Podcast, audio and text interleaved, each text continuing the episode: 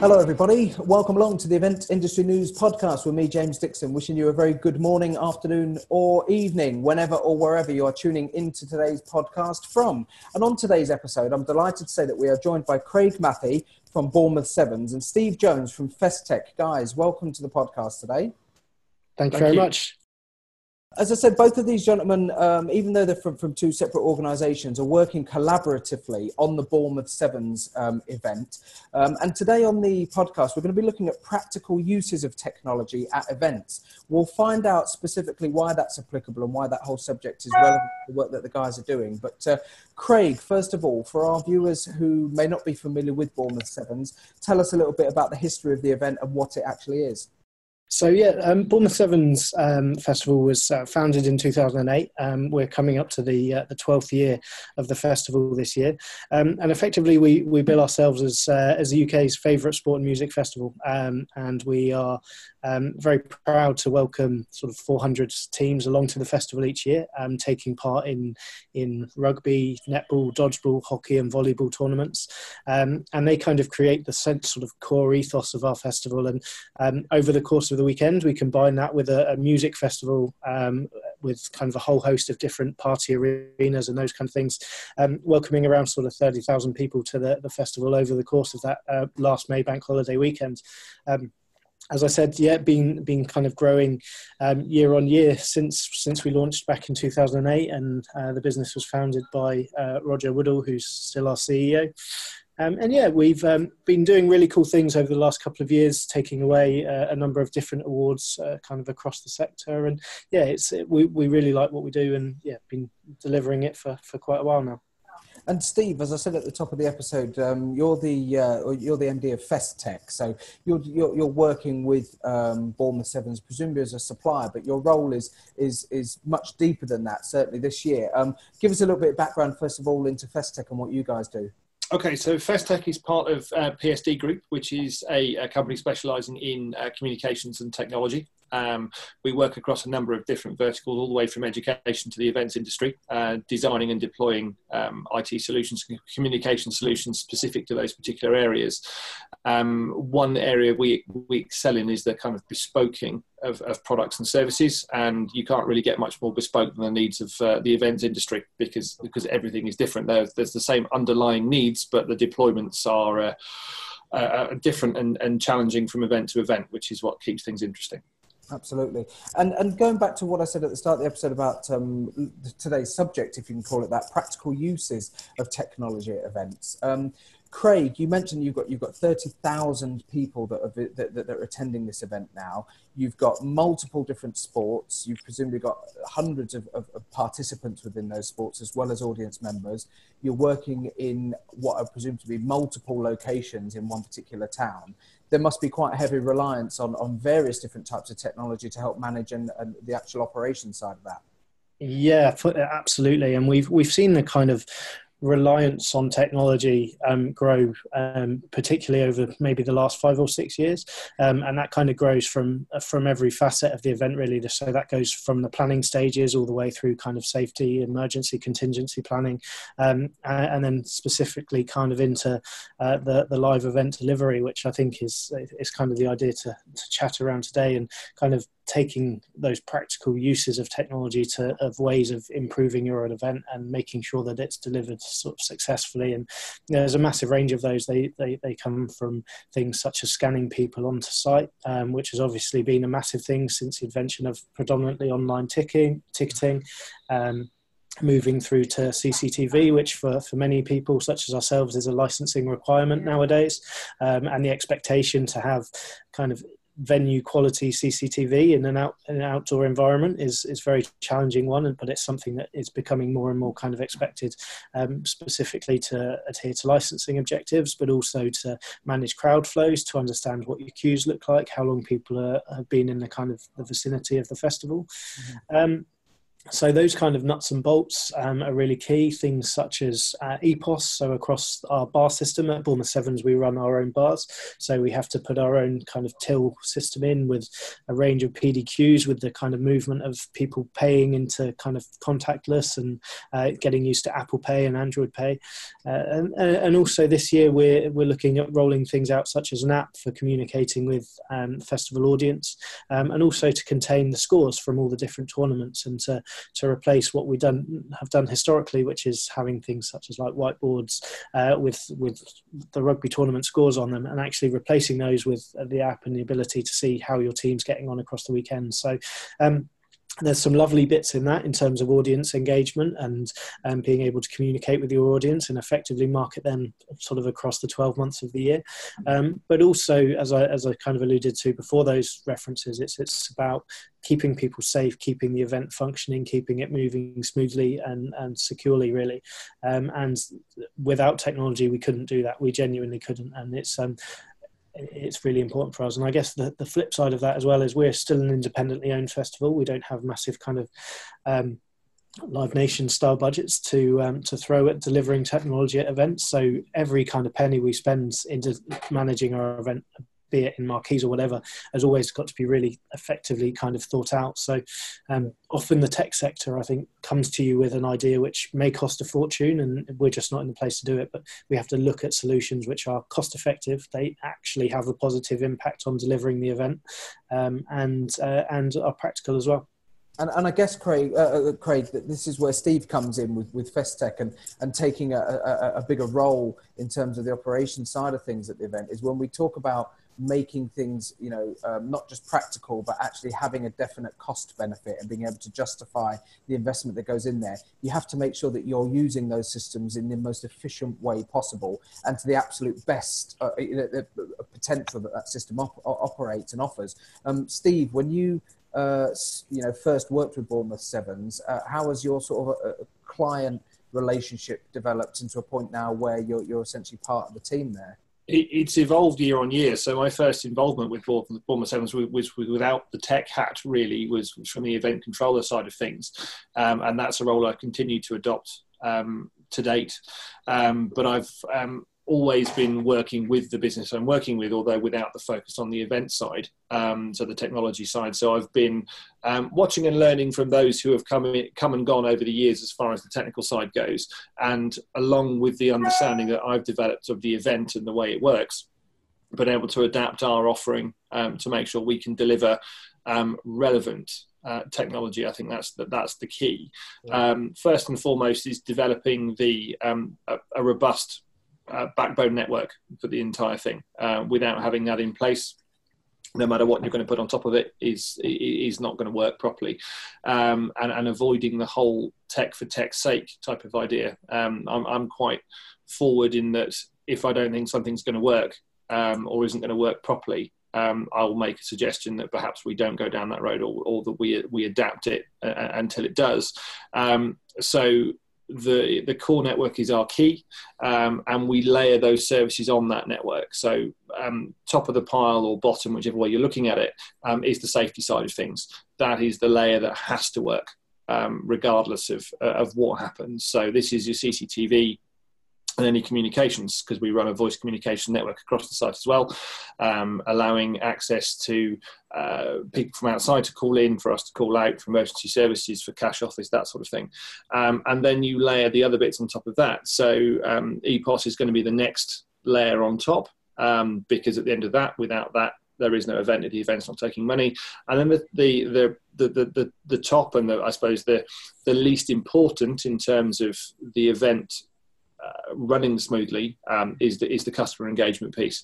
At the end of the day, the event can still run if there is no public Wi-Fi, um, but equally, it's making sure that we have the priority set across across the network for that. But we need to make sure that we never impact on the safety critical services.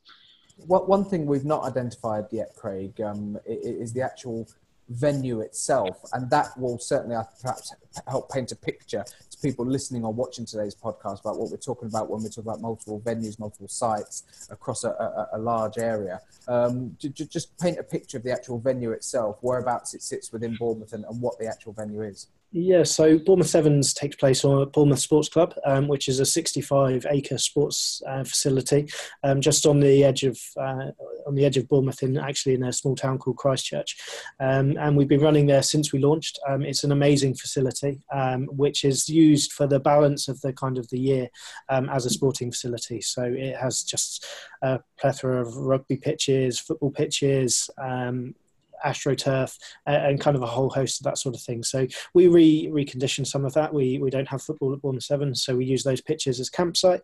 Um, but we have um, we have, as I said, eight rugby pitches, two hockey pitches, 12 netball courts, um, ultimate frisbee and dodgeball as well, as I mentioned sort of in the introduction. So the, the facility is an amazing one. It's probably quite different from your typical outdoor event location. It's not kind of agricultural land, um, and we benefit from that in some really practical ways. Um, things such as kind of drainage and all those kind of bits as well that maybe are, are, are issues in bad weather. But um, from a technology point of view, um, it's uh, it's it's in its natural state. It's in the dark ages, um, so it runs with a a 4 meg ADSL BT line, um, which um, which just isn't fit for purpose. For actually, one of the things that we had to do um, very on in the piece of, of working with um, Steve and his team is identify a way to get connectivity into the event, and we use a a local wireless provider um, called Wide FM who are able to give us sort of 100 meg in, in place of that 4 meg and, and actually that's a, a, critical part of what we do as well. So, I mean, very much the approach that we like to take here is is working in partnership with people and building uh, relationships with with local companies that can help deliver um, services on site. I think um, there's a there's a tendency in events world generally to to focus on maybe two or three of the kind of national providers or the most well known. Um, and we, we have worked with those in the past and we do work with those kind of individuals across some sectors. Um, but for us, probably one of the real wins in this process was um, being able to engage Steve uh, and his team at Festech because they're based locally and because they understand our event and our locality and um, uh, not that they ever do, but if you forget a piece of kit, it's ten minutes down the road. It's not it's not arriving next day on a on a on a delivery. So um, that's been a real benefit for us and a really nice kind of starting place for the relationship. And it also means that we can do things where um, the planning is so integral to the actual effective delivery of the service on site. So it's your your delivery is only as good as your plan, and being able to work again locally to kind of to conceive the ideas and conceive the concepts and test things is really a, a great a great way to do things. Uh, uh, and on and on that, that, that sort of uh, on that note, when you're talking about the practical uses of technology at an event, uh, uh it sounds like we're not just talking about the operations whilst the event is live, but presumably now in its 12 or approaching the 12th edition, you're going to be able to reflect back on previous years and information that you've gathered using this technology over the last two, three, four, five years in order to look at it. And, and when I refer to the CCTV that you have to put in as a licensing requirement, um, Steve, you pointed out that that's a safety measure, but it can also be used an operational measure in future planning, can't it? If you look back on footage and you can see where certain pinch points were or how people moved from a certain part of the site to another part of the site, that can affect site planning for the pre- for the next year yeah, one thing I've found through the years of working with Bournemouth Sevens pre-Festech and, and during is that no year is the same. There, there are lessons that I learn every year, and the nice thing is that the team will implement those improvements. And it's, I think, I think every year the phrase wow, that went even smoother than last year, and we thought the previous year was smooth, you know, happened, which is just testament to, to the level of planning that the guys do um, from an event deployment perspective, because it just makes so much of a difference. But having that historic information is is very useful. You're right. Yeah, I think just one one other point, if I may, in there as well is um, scanners. So we uh, we work with Eventbrite on our ticketing and use their kind of their scanning platform to be able to to monitor people and work out when people are arriving, and we use that data kind of day to day in in our planning for staffing levels and working out at which at which points of the day are we're going to be most busy with actual ingress into the event site. Um, so that data and that that is absolutely key to delivering the event successfully in in future years as well. So. Mm. Know, I know it's moving a little bit off the technology side of it, but um, it's a question that raised my curiosity when you mentioned about the sensitivity of the site, the fact that it's not, you know, a farmer's field. Um, I'm not suggesting that events that run on farmer's field can leave it in any state, but you're dealing with what sounds to be like very very well kept sports pitches on a very very sort of well established sports complex. Um, mm-hmm. How important is it to sort of uh, be sensitive to what that site is used for for most of the year when it comes to pitching up tents and getting vehicles on and off site? Um, how is your mm-hmm. planning affected by the type of facility that you're actually working on? Yeah, hundred percent. I think it has um, it has numerous positives. Um, as as I said, um, the benefit of it being on sports grounds is the pitches all have French drainage underneath, so um, it, like the the site drains amazingly well. So bad weather is probably less of an issue than it would be maybe in an agricultural site. Um, but we, yeah, you're exactly right. We have to look after it. We have to treat it well, and um, we put obviously all the hard infrastructure that you'd envisage going into a festival site down. So temporary roadway, aluminium roadway maybe that be kind those kind of things. Um, also make sure we have kind of suitable facilities to get around the site and not cause damage to the grounds. Um, we have to have a kind of a few specific rules which are probably slightly different to other events. So we don't allow um, kind of glass or cans onto our campsite um, because as I mentioned a, a, little bit earlier, our campsite is football pitches for the balance of the year. Uh, so as soon as if, as soon as kind of a smash bottle ends up in the grass, it's it's not there during the, the pickup process, but it it sort of shows its head maybe six months later. Mm. Um, so yeah, that's that's really important. Um, we do have some really practical solutions. We we run uh, metal detectors over the campsite and the glamp site after we've finished with the cleanup operation to make sure there's no metal left in the ground. Um, as I said, and then just practical measures such as having a, a really skilled and uh, committed litter picking team who who care about as, um, uh, as much about the site as we do, um, making sure that it's left probably in um, a better state than we found it on in some occasions as well. So yeah, it is a really important part of the process. Going back to the technology side of things, Steve, um, you said something that interested me earlier, which is you know not using tech just for tech's sake, um, and there are perhaps events who could be um, looked at as being guilty of deploying tech where they maybe don't really need it or maybe don't even know how to deploy it properly and effectively. It can actually cause more issues than it's actually solved. Um, as a as an event, um, do you get approached by other suppliers of technology who might want to see their tech deployed at your event? And what would the vetting process be when you're looking at a new way of doing something? I suppose the most obvious time that happens is when there are other providers that are providing service, for example, AV and things like that, that perhaps want to start using uh, lumps of wireless spectrum across the site to, uh, to, to fire a video signal over to, to a big screen or something like that. Mm-hmm. Um, and uh, without wanting to sound too geeky in this sort of environment, wireless spectrum is one of your one of your biggest commodities because you need as much bandwidth as possible, but it needs to be stable. Um, and uh, it, if things aren't deployed properly outside of your network, then you can wipe out huge chunks of a safety critical network by trying to fire a video signal at a big screen. So um, our, our, view is very much to work as closely as we can with everybody that's on site. Um, and if there is a problem, don't just say there's a problem, deal with it. It's to work out a solution. Now, if that means we do need to move part of our network out the way to, to make way for them, it's in the greater good of the event. So that's what we'll do. Um, from a technology side of things, um, you will get the odd approach from uh, from people looking at particular ways of doing things. Um, and the first thing we would do is, is look at the, the value from an events perspective for what that piece of technology is going to do. So uh, there's various bits of technology out there to do sort of heat mapping and, and things like that, and most of that revolves around um, historic heat mapping. Um, on a distributed event like this, um, the value of that information, depending on how it's deployed, can really vary, um, and also the the added overhead that that can add can have an can have an effect. So it's really looking at the overall value at the end um, and then making room for that within the deployment in order to make sure it's, it's done sensibly. Yeah.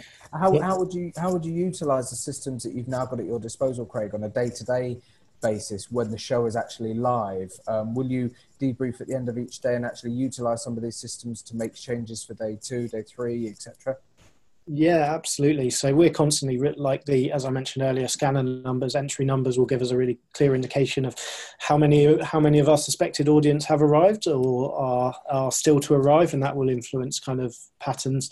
Um, also looking into uh, wider macro systems that give us a clue in terms of weather and uh, what that's going to look like as well. And we're we're doing a lot of work this year in terms of revamping our control room um, to mean that all the information that we have coming into that space um, is visible to everyone kind of located in, in that area. And um, the multi-agency control room that we operate is, is kind of one of the real success stories of the safety side of Bournemouth Sevens. And that's kind of ridden on the back of technology um, and being completely honest and having that visibility of, um, of what's happening where, how it's happening, monitoring weather and incoming kind of um, any weather instances or anything like that is, is all really kind of part of it. And the communication that comes out of that makes the event run kind of safely and effectively.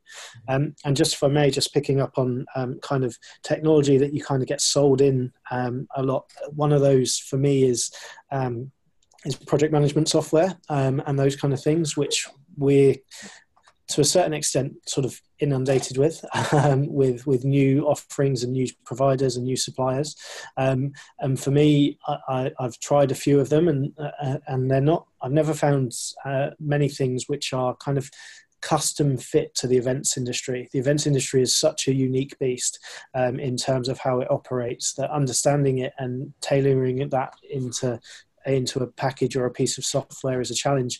Um, that's coming from someone who's feverishly loyal to uh, to Google Docs and uh, and spreadsheets and those kind of things. Um, but this year uh, we are giving um, WeTrack a guy uh, a go. Sorry, um, and that's a piece of software like an instant management software, and also look to replace some of the kit that we're using with with run sheets. So. Um, but again, uh, often it requires a, a, partnership approach in the first year of working with someone like that when you're a small business or an independent festival. You need both the the organizer and the supplier to go we see that this could develop into something really cool, we're prepared to take a bit of a, a, calculated gamble on either side to, to roll the event. It reduces workload rather than increasing workload because uh, that, there's always that risk that you spend more time um, processing stuff or moving stuff into another system when it's not actually saving you energy, any time or energy.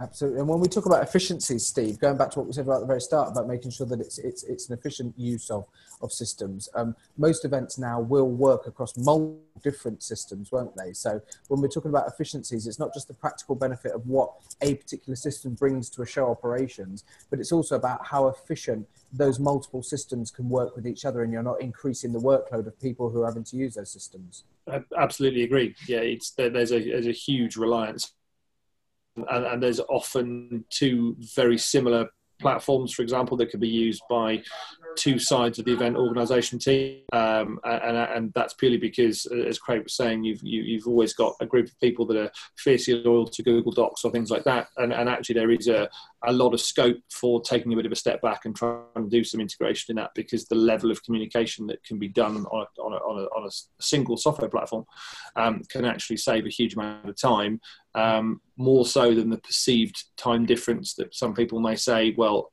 learning how to use this what I'm doing or adapting it, and they have to get used to it and see it and go, actually, yes, this is saving me a huge amount of time and making things more efficient. Yeah, I think as the WeTrack example that I used just earlier, um, we're sort of using that to replace systems, different logging systems that we as an event use, which our security provider use, which our medical provider use, which our health and safety team use, and consolidating those into one, um, and everyone using the same system and having visibility of that system. For me, that's a practical implication of technology, and that's actually how it does work and how it does benefit your event.